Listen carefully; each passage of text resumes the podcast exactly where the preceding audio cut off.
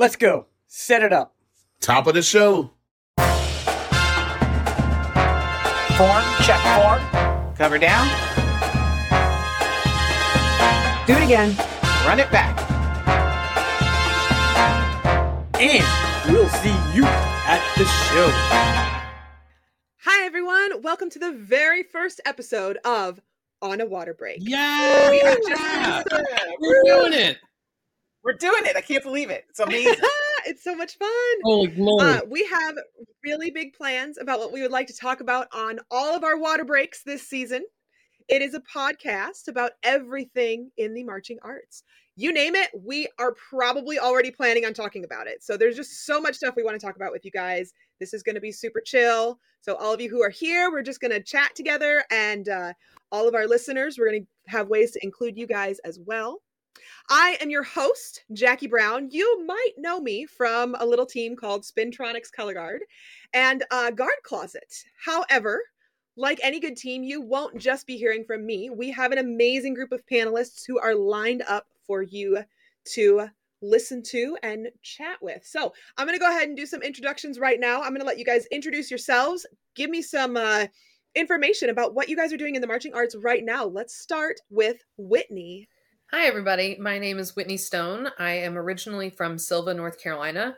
I grew up there in the mountains of North Carolina, and um, I grew up doing dance and taking dance and gymnastics and a little bit of cheerleading, and then started flute in sixth grade, played flute all the way through high school, started color guard as a sophomore in high school, and continued my color guard career um, after high school with Carolina Crown. I marched there for five years. I marched at the Study Independent World for two years, one year with First Flight, and uh, two years with the Pride of Cincinnati, and one year with Zydeco. I moved to the Midwest, Indianapolis, in 2006, and lived there for almost nine years. And then Heather, my uh, now wife, and I moved down here to Austin, Texas in 2015 to get uh, better jobs. And we've been directing high school color guard since 2015. And we also teach Origins, Independent Open, and World Guard. We um, have two dogs and two cats. And I also have a ball python. I love animals. And yeah, that's pretty much it. Whitney, I have to say, I so we met in was it 2019, I think it was, at WGI Con. Yes, and I just remember seeing you and being like, "Oh my gosh, that's Whitney. She's awesome." so it's so great. Um, so what about you, Christopher?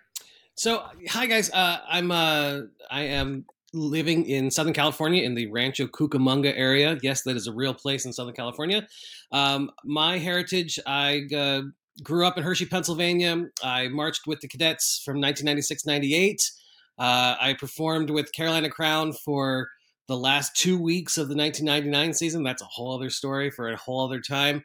Um, was a part of the original cast of Blast, uh, which took us through uh, London, Broadway, a couple national tours, Epcot, uh, California, Disney's California Adventure. Had a great time with that, and uh, been uh, currently out here in California. I'm a school services representative for music and arts, so I help uh, help schools around the area with uh, with their musical instrument needs.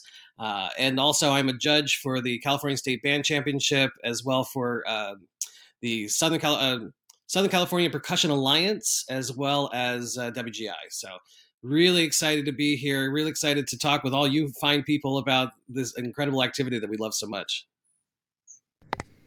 Yeah, Chris, I was so excited whenever Jeremy said he's got you on board and you were coming to the podcast because I think you're just going to bring such a unique perspective to everything that we're talking about. I hope so. We also have Beth on board. Beth, why don't you tell us about yourself? So, hi, everybody. First of all, I'm super excited to be here. My name is Beth Bacone. I am currently the sales and marketing director for Peak Group Travel, and we do performance tours for bands, choirs, orchestras, marching bands, parades, wherever you want to go. And um, I, I started in marching band way back when I was in, you know, seventh grade, and my junior high director said we could be in band, and I said, "Wow!" And it just took off from there. I, I've been in love with the, the activity ever since.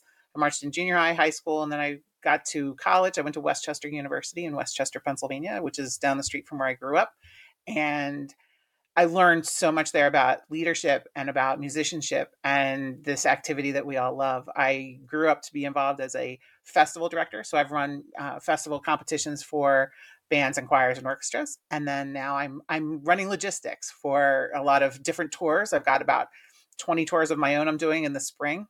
Uh, so I'm very familiar with how bands move and what they need and what they don't need. Uh, as well as running, I also help to run and do the logistics for summer marching band camps here on the East Coast with Vivace Productions. So I'm involved with planning and coordinating, teaching future future uh, guard members, future band members, college members, corps members.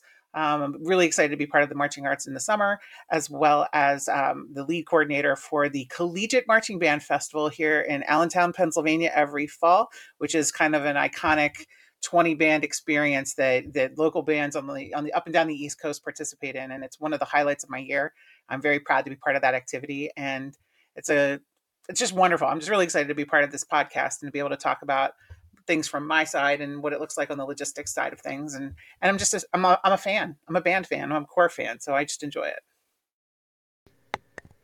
I am so excited you're here too, Beth. I know we got to meet on our previous show on secrets and whenever jeremy brought you back i was like oh cool we can we i feel like all of us really can learn so much from each other and i think that your involvement in sort of the administrative side of things is going to be very very educational not just for our listeners but for everybody here. This is just awesome to be able to see these kind of things. I'm, I'm excited and proud to be doing it. Thanks for having me. All right and our fourth panelist here today is Tom. Tom, why don't you tell us a little bit about yourself? Hello, hi. Um, thanks for having me. Um, I, am originally from New Hampshire, you know, the beautiful state of New Hampshire. I got tired of the snow, so I moved to California, uh, where it's always sunny and, and happy. Um, uh, I live in Los Osos, California, which is right along the coast, about smack dab middle of California. The average weather is about 70 degrees all year round, so I, I can't complain about that. Um, I, got involved in this activity in 1984. Yeah, I'm old. Uh, and, and, I aged out in 1995 with the Boston Crusaders. I went back to to help them make finals for the first time in 1999 on drum staff, which was so exciting. Uh, and then to see where they are today is, is even more exciting. Wow, what a what a growth that course had. Uh, anyway, uh, I am endorsed by by Pearl Percussion and Innovative Drumsticks, and uh, I'm a judge here in California, the CCGC and the, the PAC circuit as well. Um, I judge both sides, percussion and color guard, which is a lot of fun. Um, and uh, I'm a professional disc golfer. Yeah, that's a thing. Wait, like you get paid to do it? Well, uh, most of the time I pay to do it, but sometimes I do it. Um, I, I, do have some local sponsors. I, I accredit my success to, to to the activity, to drum corps, the the the uh, discipline to practice and all those things. You know, learning how to move your body and all that. Uh, I started about three years ago when I was diagnosed with cancer. Um, I was diagnosed with uh, esophageal cancer. Since then, um, I've had brain cancer and now I have stomach cancer.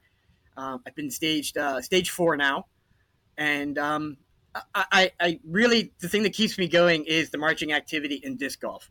Those two things really have such a positive effect on my attitude and what I do every day that just keeps me going strong. So um, I'm excited about this podcast and uh, talking with all of you and, and informing and educating many more people as well.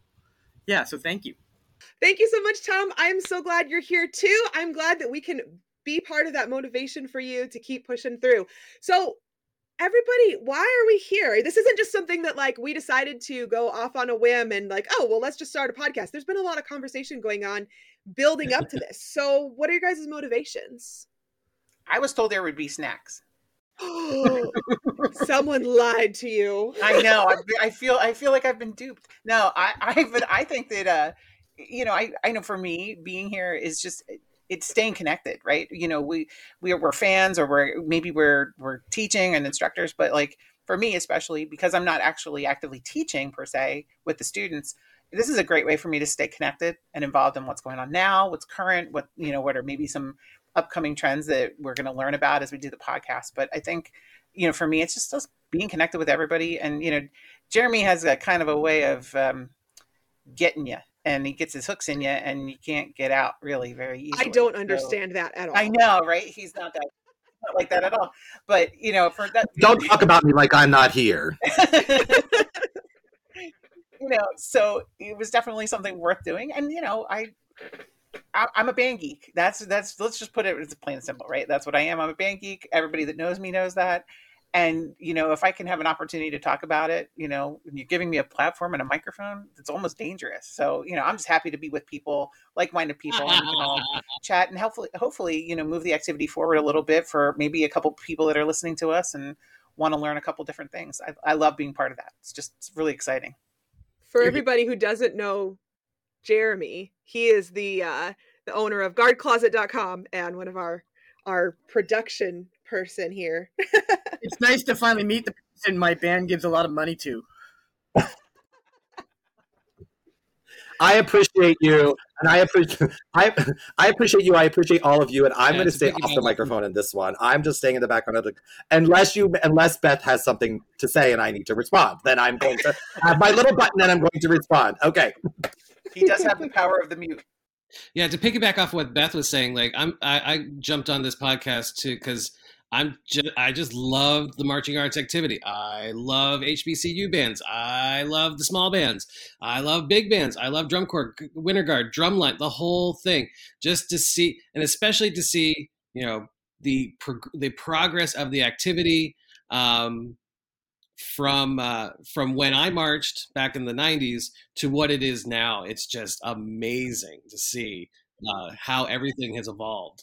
Yeah, I, I'm with you, Chris. Like you know, because I marched before you, and that was more like the the late '80s, early '90s, and you know, it, to see the difference. I I said the other day, it's kind of crazy how you know there's there's all kinds of movement. You know, the whole the, the whole ensemble's doing the movement. It's not just just the guard. It's not just percussion. It's everybody and. I don't know. I don't, I don't know if I could have done it. I, I don't know if I could have done it, but it's just it's amazing to see what choirs and, and bands are doing today. And like you said, big or small, it doesn't seem to they're all they're all fascinating to me. I love just love it.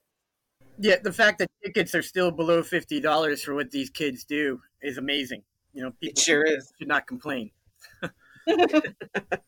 I think for me, seeing it from the perspective of someone who's been through so many different things and seeing everybody's perspectives, like one of the cool things about being a band Yeah. nerd is that band nerddom keeps going and keeps growing. So like if you're really excited about high school band when you're in high school band, that's just one aspect of it. Then when you get into winter guard and winter percussion and you know indoor winds, like you get really excited about those things. And then maybe you get to go to WGI, maybe you get to go see DCI, maybe you get to see all of the different ways that people put marching bands on the field. And I think one of my reasons really for wanting to have a podcast and put that out there is so these younger generations can kind of see that marching band does not fit into a box. There's so many different ways that you can do it and it doesn't it, it can be parades it can be camps it can be field performances it can be anything it, it's that's kind of like the beauty of it is it's whatever you can creatively dream up for it to be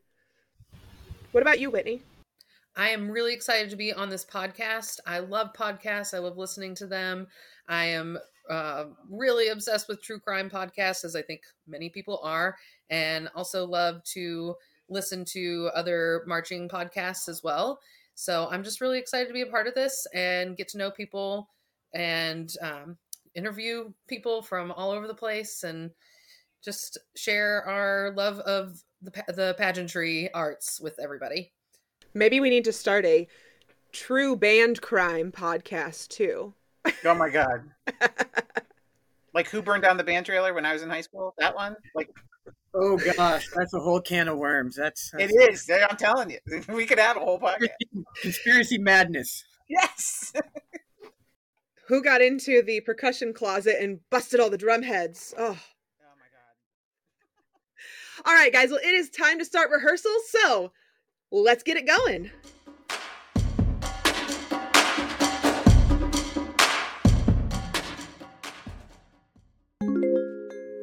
On a Water Break is teaming up with Style Plus, Guard Closet, and Marching Arts Education to do some great giveaways this winter. The first is two $500 scholarships to two performers in an independent percussion, winds, or color guard competing in WGI this winter. That's right, one for a guard person and one for a winds or percussion individual. If that's not amazing enough, we will also be awarding to two groups a set of 20 Style Plus performance tops or a set of 20 unitards. One set of unitards for the winning color guard and one set of performance tops to a winds or percussion group. Check out more information about this opportunity on our website at onawaterbreak.com. Everyone that registers will receive a free month of service from Marching Arts Education and all their amazing educational offerings. The winners will also be invited to be panelists on our podcast throughout the winter season. You'll tell us about your experiences as a performer and your insights into what's happening in the marching arts. Again, check out our website at onawaterbreak.com for information about applying for these opportunities.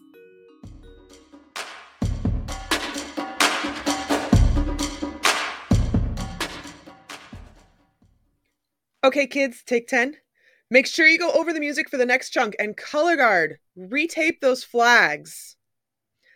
Now's the time in rehearsal when we solve everyone's issues, or at least we try to. We are marching band staff, not miracle workers. So let's get going.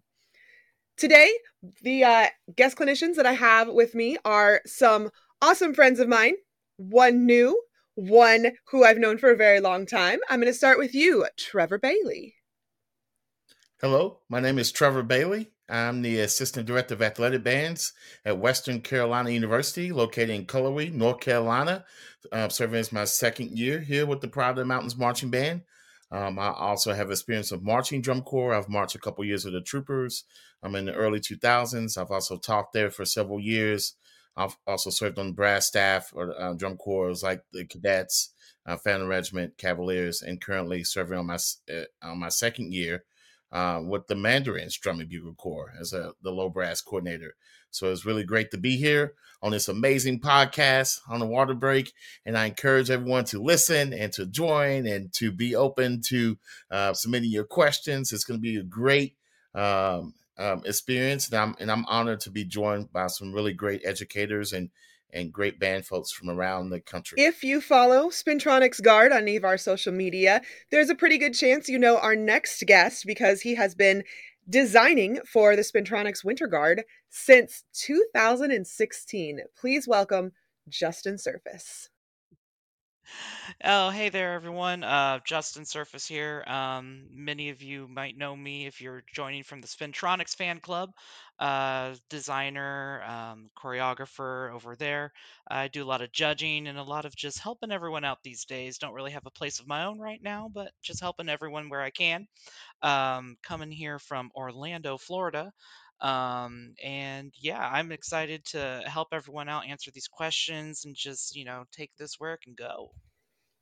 All right, so we have had some listeners who have submitted questions to us thanks to all of our posting on social media about this show. And I want to go ahead and get into some of their questions so we can help out now. Uh, the first one is student leaders. What are some pros and cons of having student leaders in your group? Trevor, why don't you start us off? Yeah, why not? Let's just jump right in there.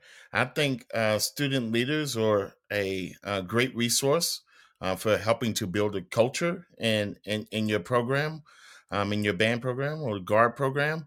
Um, I think we always have to consider about the training that they that they're giving and and and how they're set up for success going into those roles but I think they're absolutely uh, necessary in making kind of like the train run on time. We've always heard that expression that it's, it's your program.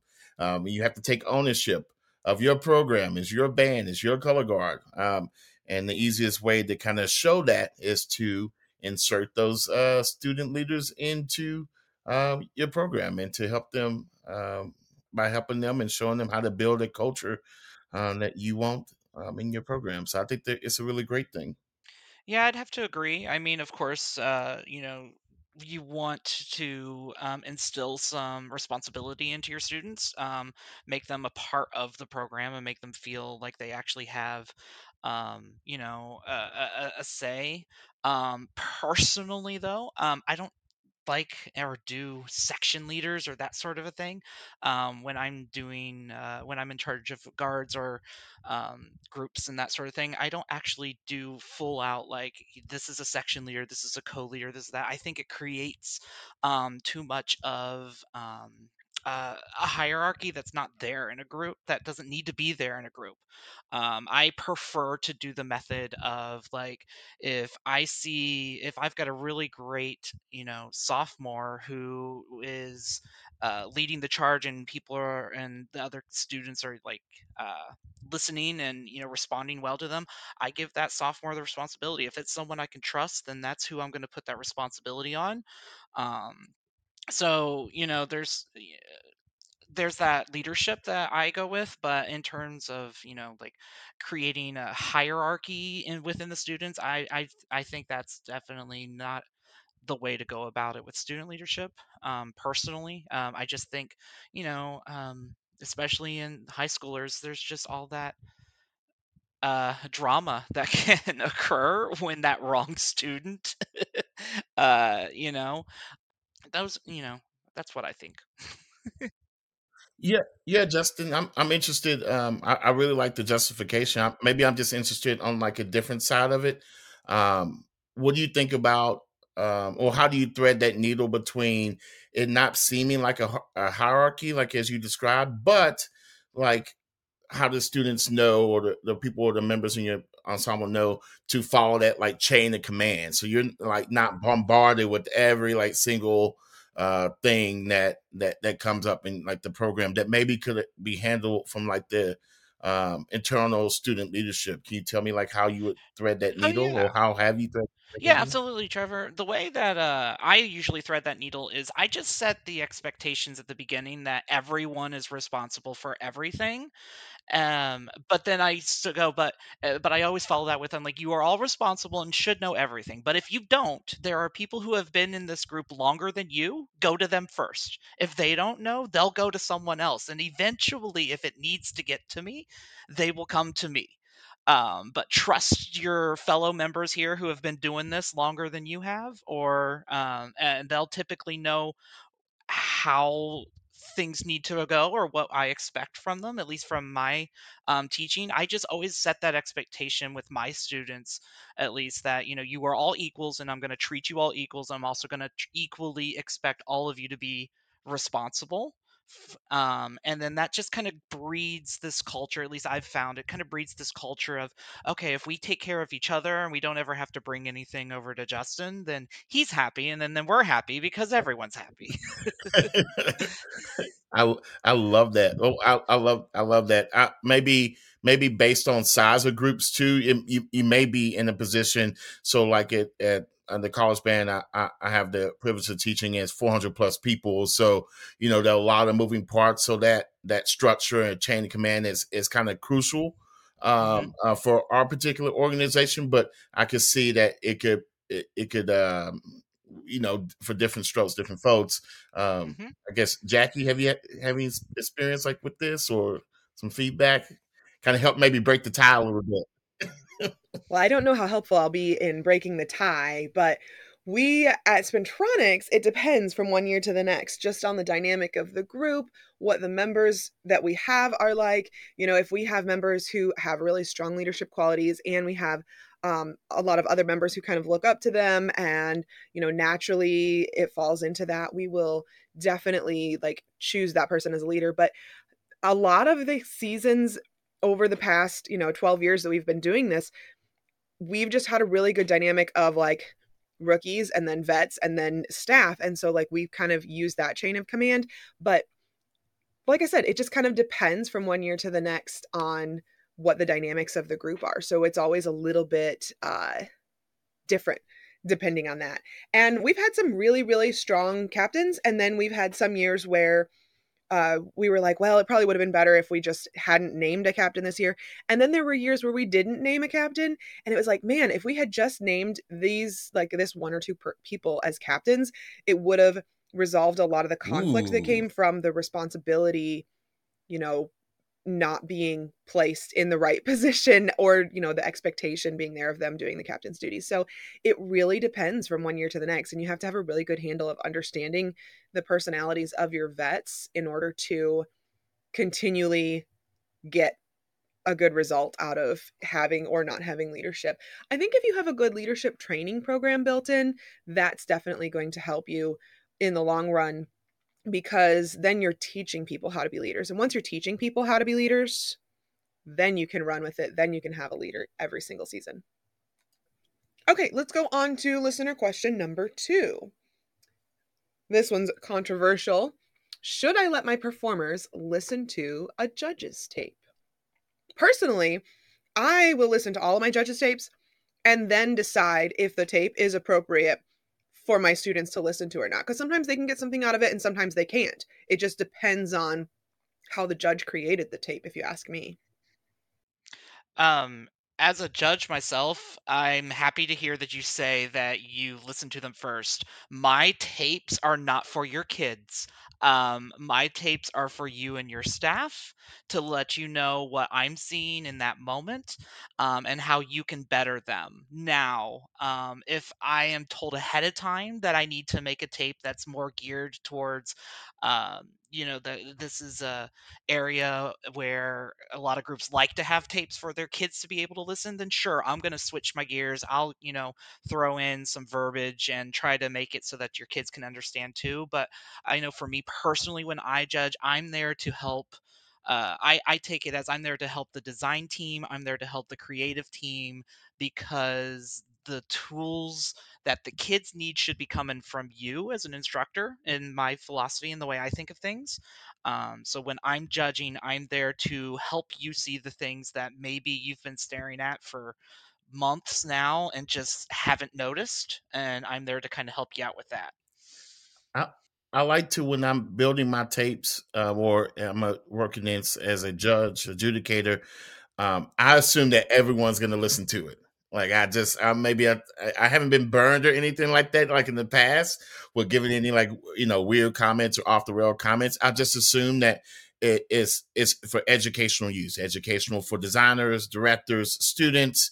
Um, so I'll do like a little mix, you know, uh, Justin. I like how you say you want to help the design team and things like that. But I, I tend to stay away from like the effect panel. I like to judge like music ensemble, music performance, um, maybe visual ensemble. Uh, I usually try to stay away from the effect captions. Not that I don't feel comfortable doing it, but I think more education uh, educational tapes can be made um, when you're judging um, in those certain captions, and then students are able to listen to it. Now, I also agree with Jackie. I will screen the tapes before I let anybody listen listen to them. Uh, you know, this is you know whether it's my own group um, we do it all the time um, at the Mandarins Drum and Bugle Corps. You know, we'll listen to the tape like, oh, that's a good one, and that's a really good judge who know he or she they they know what they're talking about. Um, let me go ahead and ha- let me give that one to like the guard bus, or let me give that one to like the br- brass bus or percussion bus. Uh, so we as a staff kind of hand those out um, during the summer months while we're teaching drum corps. But um, yeah, it's always a great thing for them to hear hear hear someone else's voice. Sometimes saying the same thing, um, and I think it's it's it's really awesome to allow your students to listen to those tapes. Next up is text a friend. This is the part of the podcast where we have 30 seconds to try to get a friend of ours to answer a question. We don't know what the question is. Jeremy is going to read it to us. So, those of you who don't know, Jeremy is our producer and he is backstage. He's also the owner of Guard Closet. And uh, yeah, he's going to read us a question and bonus points if we can actually call and get our person on the phone. So, get your phones out. Just so you know, I'm totally not prepared for this, and all of my friends are currently in rehearsal. so, I've been like texting friends trying to find someone who is not currently in a rehearsal right now. And uh, yeah, Jeremy's going to read it off. Well, everyone, it's Jeremy, and I am here to read the question. I hope you all have your text a friend ready.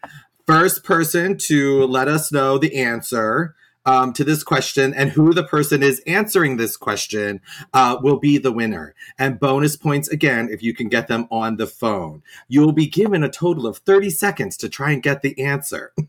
upon reading the answer to the question, upon reading the question, your time will begin. Are we ready? Okay. Um, very simple question. Where was the first DCI finals held? Go. And this is just sort of our temporary music. We might change it. You all out there can let us know if this is like the right kind of vibe for this for this text a friend while the while the hosts are out there trying to get their um, people to answer the question. Who's going to answer first? Um, does anybody have their first thought of who they're getting? Like, does anyone know where they're going? I'm trying. I have a I have a couple friends. I just sent it to. We'll see if anybody responds. Yeah, I'm getting no responses. Jackie's everybody still in rehearsal? Yeah, I'm texting my friends now who like are not in charge of groups or teaching groups right now, so hopefully one of them responds. Where was the first DCI finals held? Do any of you know? Do any- I, I believe I know. Oh, yes, I absolutely know. Yeah, but I just want to You see believe you know. if these is he- these amazing colleagues and friends of mine actually know too. and so you're really actually Yeah, testing them. Is actually what's happening.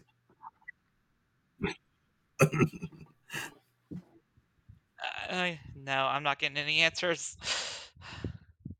I, I have an answer, but I'm not sure if it's correct. Oh, uh oh, uh oh, uh oh. Well, first off, tell us who it, who it is that you have as an answer. Um, the the person that I asked was the director of athletic bands, my colleague here at Western Carolina, Jack Eaddy. Uh, so Jack Jack Eaddy Jr. says that he thinks the answer is quote uh, somewhere in California. California. Uh, and you think the answer is I think the answer is Whitewater. Is am I am I right? Whitewater, Michigan? Whitewater, Michigan. No, not Michigan, Wisconsin. Jeremy, it's Wisconsin. No, Wisconsin. Sorry, Wisconsin, Wisconsin, Wisconsin. Wisconsin. Wisconsin. You gotta do it in the Wisconsin, accent. Wisconsin, Wisconsin. Sorry, Wisconsin. I'm sorry, I had the accent. Wisconsin. All right. Well, Trevor does not get the bonus points, but Trevor does get the. Tre- Trevor will take the win this week um, because he, he had the answer, even though his texter friend did not. So, throwing it back to you, Jackie. Thanks, Jeremy. Oh, yeah, I've performed at Whitewater a couple times and had some groups perform there that I was teaching. And, like, yeah, that's just one of those places you just do not forget it because it's Whitewater, Wisconsin. Well, let's go ahead and move on to listener question number four. This is our final listener question. How do I explain showmanship to my students in as few words as possible? So, sum it up. how how well you can the best storyteller wins i don't know like I, I think sports i think showmanship is about storytelling visually musically that's a that's a tough one Hmm, It also, I think, it would depend on the audience. So I'm going to pretend that I'm with a high school group.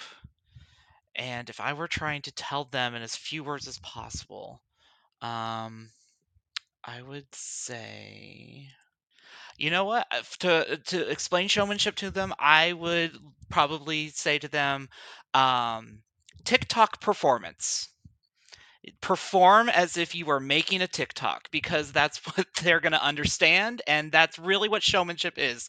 Those uh, creators on TikTok who are super popular, they've got more showmanship than I've ever seen out of some of them uh, younger groups there. Um, so yeah, if I was talking to some high school kids or whatever, I'd be like, you know what? Put on a TikTok performance. That's showmanship right there.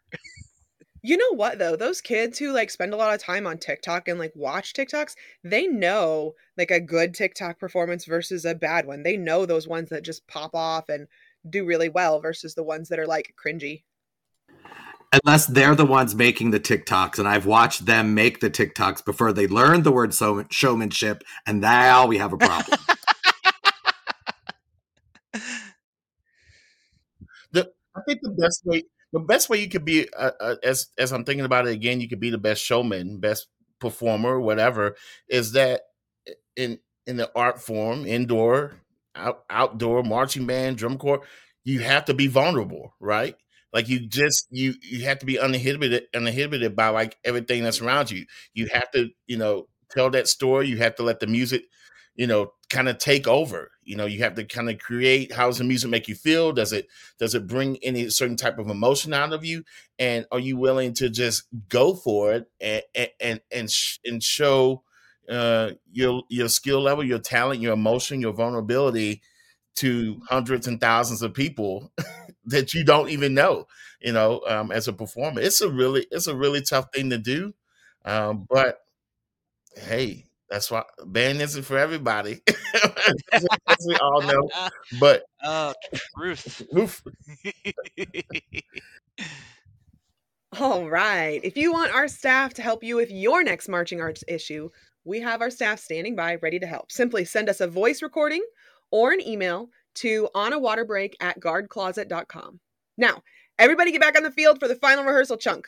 Ooh, but first, we have band parent announcements. Take it away, Cindy. Hey guys, Leander Mama here with this week's Mama Minute, where I spend just a little bit of time talking about my favorite activity in the whole world band. What else? This week I just wanted to share a special story with you guys about the program that is dearest to my heart, the Leander High School Band. Leander's been going through a little bit of a rough transition this past year. They have new directors, some new leadership, and you guys know those things are tough on a band program. And when a band is in a big transition like this one, they especially need support from the band parents and from their booster club. For the last three years, Leander has had an absolute rock star parent running their booster club. And honestly, the program would not have run as smoothly as it does without Miss Stacy Baldwin's loving hand. Sadly, Stacy just recently passed away from cancer. But guys, I got to tell you, her story was never about that disease, but it was all about her love for her own family and her love for the Leander band. Uh, Stacy was president for over three years, and she remained president this fall, even when she didn't even have a child in the program. Now that is dedication, and she did all of it while tackling treatment for stage four cancer. And during all that time, Stacy truly was never known to complain about her illness or her treatments. She exuded strength and energy when truly most of us would have just laid down and said, Enough already. And in her own words, Stacy said that she just wanted her kids to remember her as willing to do anything for them. And I'm sure that extended to her Leander band kids as well. And she truly did give everything to that program. When Stacy recently decided to no longer pursue treatment for her cancer, the Leander band gathered in front of her home and basically held a pep rally on her front lawn. They played the fight song and the school song and all of those stand tunes that I'm sure Stacy had heard a million times over the years. And those kids gave her one final Leander band concert to honor her in the best way they knew how. I know it must have been quite the sight for the neighborhood to see an entire marching band in Stacy's front yard. And this is what marching band is all about, my friends. It's about hard work and parent support and love for one another. And I really hope that every band out there has a booster club president that loves them as much as Stacy Baldwin loved the Leander band. Stay tuned for more Mama Minutes on future podcasts where I get to talk about all things band related. And good luck on your run this week, everyone. All right, it is time for quick chunks with our Gush and Goes. This is the time of rehearsal where our staff get to gush and go on for 30 seconds about anything they want to having to do with the marching arts. Let's go! I am so excited. We just announced that Round Rock is going to London Band Week in 2024 and I'm I've never been overseas, so super pumped for that trip and excited to start planning and see what we can make happen for the color guard. That should be super fun. It's amazing to get to take bands to other countries and see what their band culture is like. Oh my gosh. Oh, for sure. Well, I'm obviously a proponent for that because I work in group travel and I think travel is the best opportunity for bands to get more exposure, see other things, see how their bands not and feel less alone. I think a lot of us feel like when we're traveling or when we're in band that like we only do it in our area and we only know what's in our area. And when you get to travel, especially internationally, it opens everything up and you realize how big this activity actually can be. It's it's a super super awesome opportunity for you. That's exciting, Whitney well, I, I want to say I'm going to gush and go about the fact that I have witnessed now the resilience in the students after COVID and the programs that have come bounced back after uh, all of the obstacles over the last two years. It has been amazing to see the kinds of programs that, that, that schools are able to put out right now with a lack of fundraising that's happened over the last few years, with loss of staff, loss of students, programs that got decimated and feeder programs that got decimated by kids that couldn't learn maybe in person and seeing these these groups not only not only do do okay or put a show out there they're thriving and they're doing well and they're absolutely they're getting more people even excited about band again in their their their communities and in their schools and it's it's been really heartwarming and really exciting to see chris do you want to gush about something real quick Oh my gosh, I do. Did you did we all get to watch the University of Michigan marching band perform this past weekend? Well, if you didn't, they uh, so University of Michigan marching band is uh, uh, is celebrating their 125th year uh, of, of performance, and this for their for this anniversary, they teamed up with nine-time Grammy and Pulitzer Prize winner Wynton Marsalis and the Jazz at Lincoln Center Orchestra to perform a, um, a New Orleans themed show in the University of Michigan uh, Stadium. Uh, they did. Uh, they collaborated together, and they the University of Michigan team wrote some uh, wrote out some arrangements to some charts that uh, Wynton and his team brought in. So they did like "Feeling Good" and "Sing Sing Sing," and uh, uh, then they also did a funeral march called "Have Thine Own Way, Lord," and then they ended up with "When the Saints Go Marching In." And you know, University of Michigan always does really cool stuff. When they did the light up show a few years ago, um, and it was just really great to see the mix between the jazz idiom and the marching idiom coming together. And kudos to the uh, to the professionals on the field playing in that cold Michigan weather. Um, after teaching Plymouth Canton uh, years ago, I can definitely tell you it's cold in Michigan right now. Well, go blue. yeah. Uh, Tom, you got something to gush about? I sure do. My high school group is uh, fall show is "Thank You for Flying." It's a hilarious production about riding on an airplane. Uh, uh, everything from you know your your bad in-flight movie to to turbulence, and uh, thanking the pilot on the way off the flight. Um, it's a lot of fun. Um, we're looking forward to it. My my go is unfortunately we're only doing four shows this year, uh, so we only have two performances left um, which is really unfortunate. It's been a lot of fun working on this show this year. So that's that's what I've got. It's great though that so many bands can come back, even though it's you know that sort of stunted uh, season. Like it's a, maybe it's a shorter season, maybe it's a little easier season, but I think that it's such a great thing when we can pull back a little bit and allow our students to kind of thrive in that environment.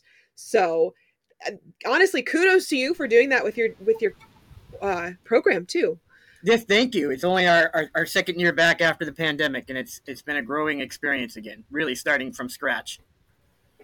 Like There's a lot of creativity. Yeah, a lot of crea- directors have become very creative in how they've been able to put shows on with maybe different numbers, different different orchestrations and stuff. It's been really, it's amazing. It's truly remarkable. You know, especially for those of us that aren't teachers, to see that and see what they've been able to do. It's it's awesome. You guys are all great.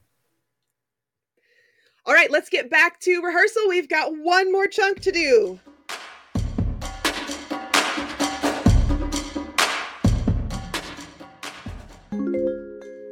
On a Water Break is teaming up with Style Plus, Guard Closet, and Marching Arts Education to do some great giveaways this winter. The first is two $500 scholarships to two performers in an independent percussion, winds, or color guard competing in WGI this winter. That's right, one for a guard person and one for a winds or percussion individual. If that's not amazing enough, we will also be awarding to two groups a set of 20 Style Plus performance tops or a set of 20 unitards. One set of unitards for the winning color guard and one set of performance tops to a winds or percussion group.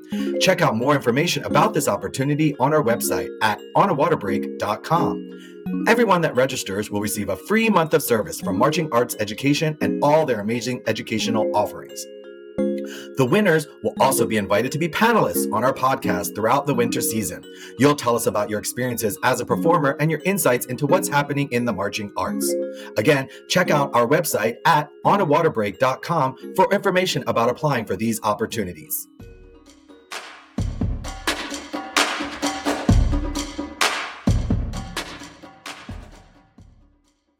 That was a great final rehearsal chunk, you guys. Okay, everybody take a breather.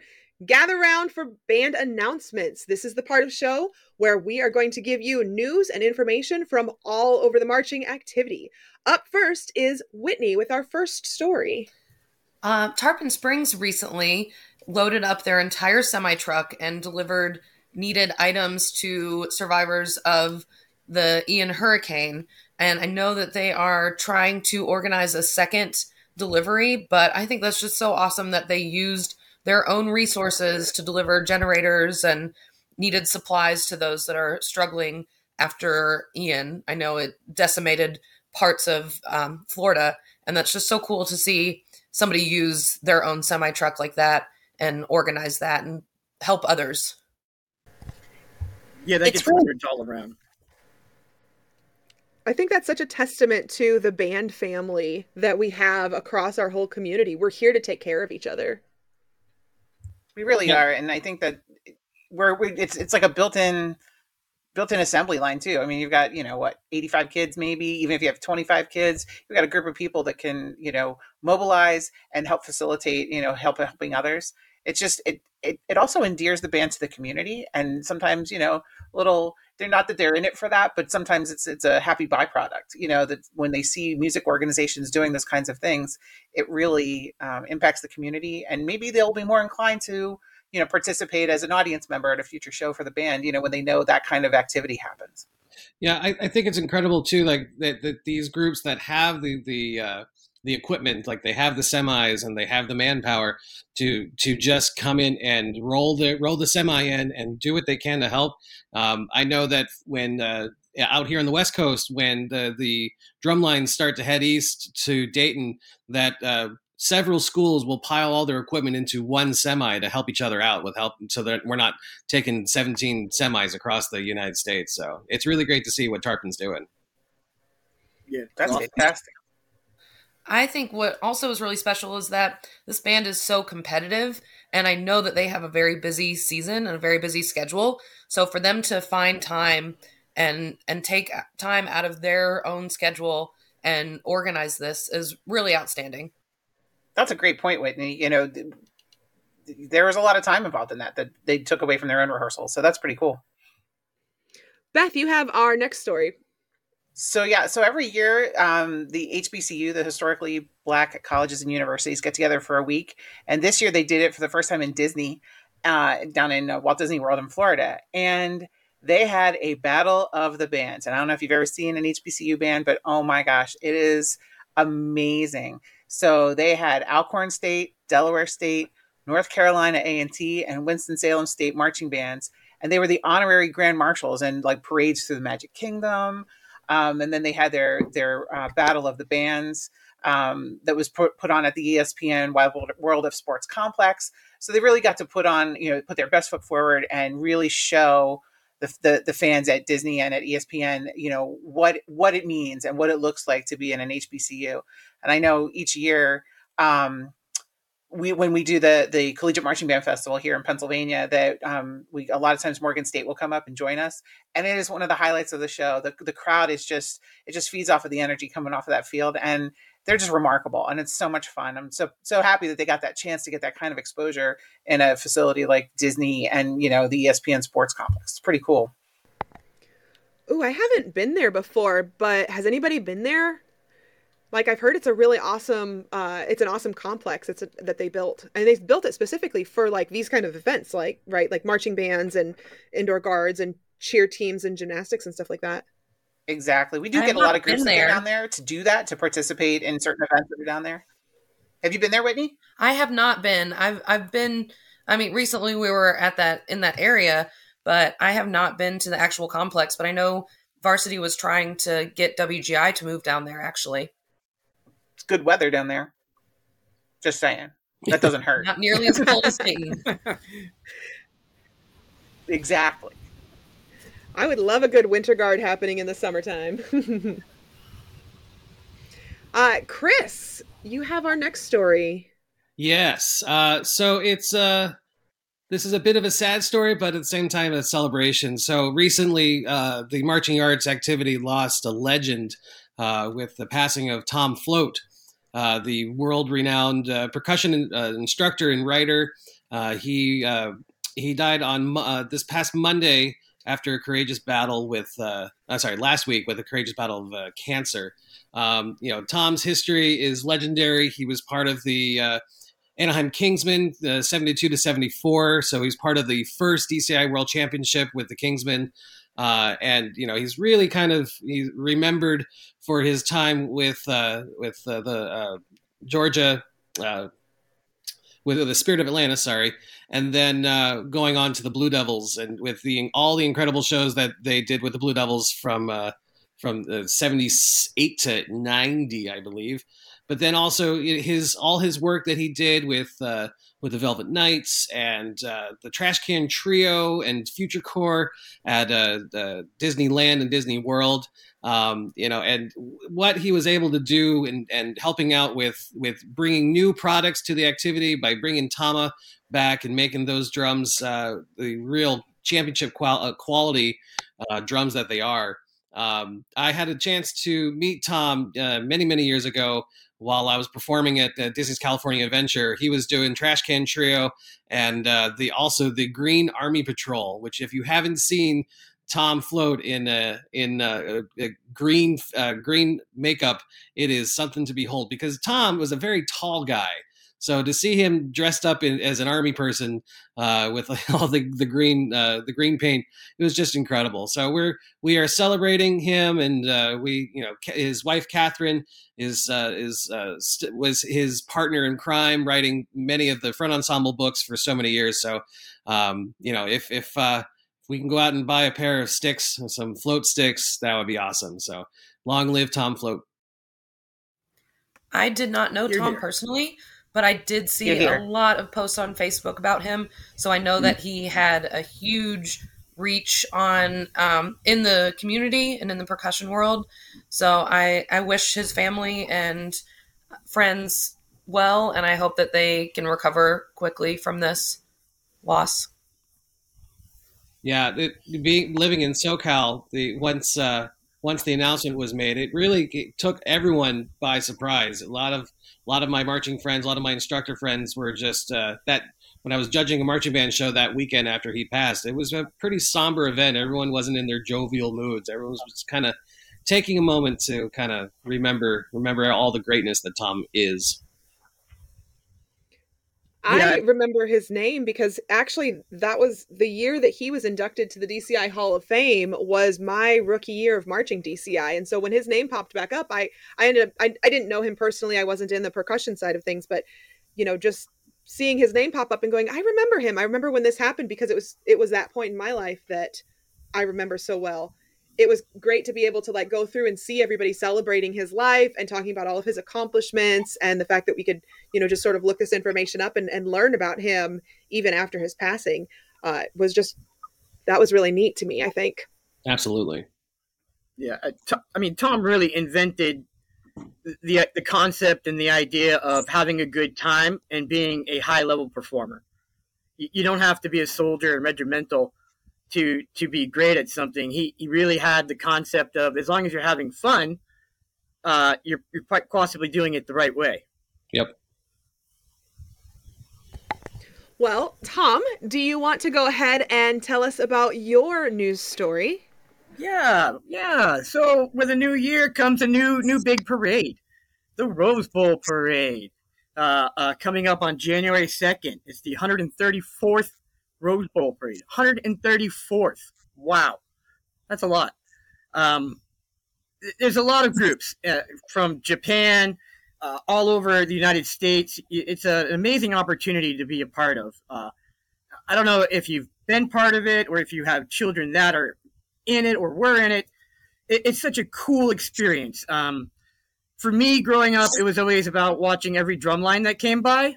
I, I didn't know any of the football teams that have ever played, and I still don't. Um, but I can probably tell you a lot of the drum lines that have been in that parade. Uh, so, and that's still the excitement to me. I still watch all the parades for all those reasons. That's what I love about it. Um, so yeah, that's that's coming up, and there's there's like 21 groups in it this year. 21. Usually there's only about 15 to 16. This year there's 21. They're adding six more bands this year than they normally do. That's and that's awesome, giving more opportunity to more groups to to be on the huge stage, which which is so exciting, even if it's only for 30 seconds. So good luck to everybody that's that's involved with that, and the weather obviously will be perfect because it's California. Yeah, that SoCal weather is really something. Oh my gosh. Yeah, it, and it's no joke getting those groups to, to Anaheim and Pasadena to do the parade. I mean, it is, you know, we had a group actually go there um, January 1st of this year, of 22, and they got postponed because of COVID. So they were supposed to go in 21 and couldn't, so they had to go in 22. And I think the Tournament of Roses has decided that, you know, a lot of the groups that had suffered that same fate, they're inviting them to come back. And I think that's why we're seeing a little bit, a couple more bands being included this year to kind of invite those groups in. Um, you know, and what's really cool too is a lot of those bands are, you know, I mean, they're high school bands, and so some of their their their folks have graduated, and they're incorporating some of their alumni into those, you know, to be able to participate with the band, so that they don't actually miss out on that experience, which is so. It's just awesome. It's awesome that the Tournament of Roses acknowledges that, and that the bands are incorporating those those students in as well. And it's no joke fundraising for something like that. You know, if you've got a large band, it's that's you're you're you're you're talking some some change, some folding money. You know, that's it can be, especially coming from the East Coast all the way out west, it can be close to a million dollars by the time you're, you know, getting all the uniforms and instruments and the fundraising to get because you're not going to go to California for a day. You're going to go for you know a good week, and so it's a big deal. You're going to go to Disneyland, right? Yeah, you're going to Disneyland. Come on, you know. That's for, for bringing that up. Yeah, it's not. It's it's almost a season's worth of, of finances just to go for this one experience. Yep, it's a big deal. So you know, if you ever hear about a group that's fundraising for it, throw them a buck or two because they need it. They need every dime, every dime, and they are not ashamed to sell anything to get there. well, that was great. We're gonna have to go ahead and wrap up our rehearsal for today. So, everyone, good luck on your final run this week. We'll see you next time.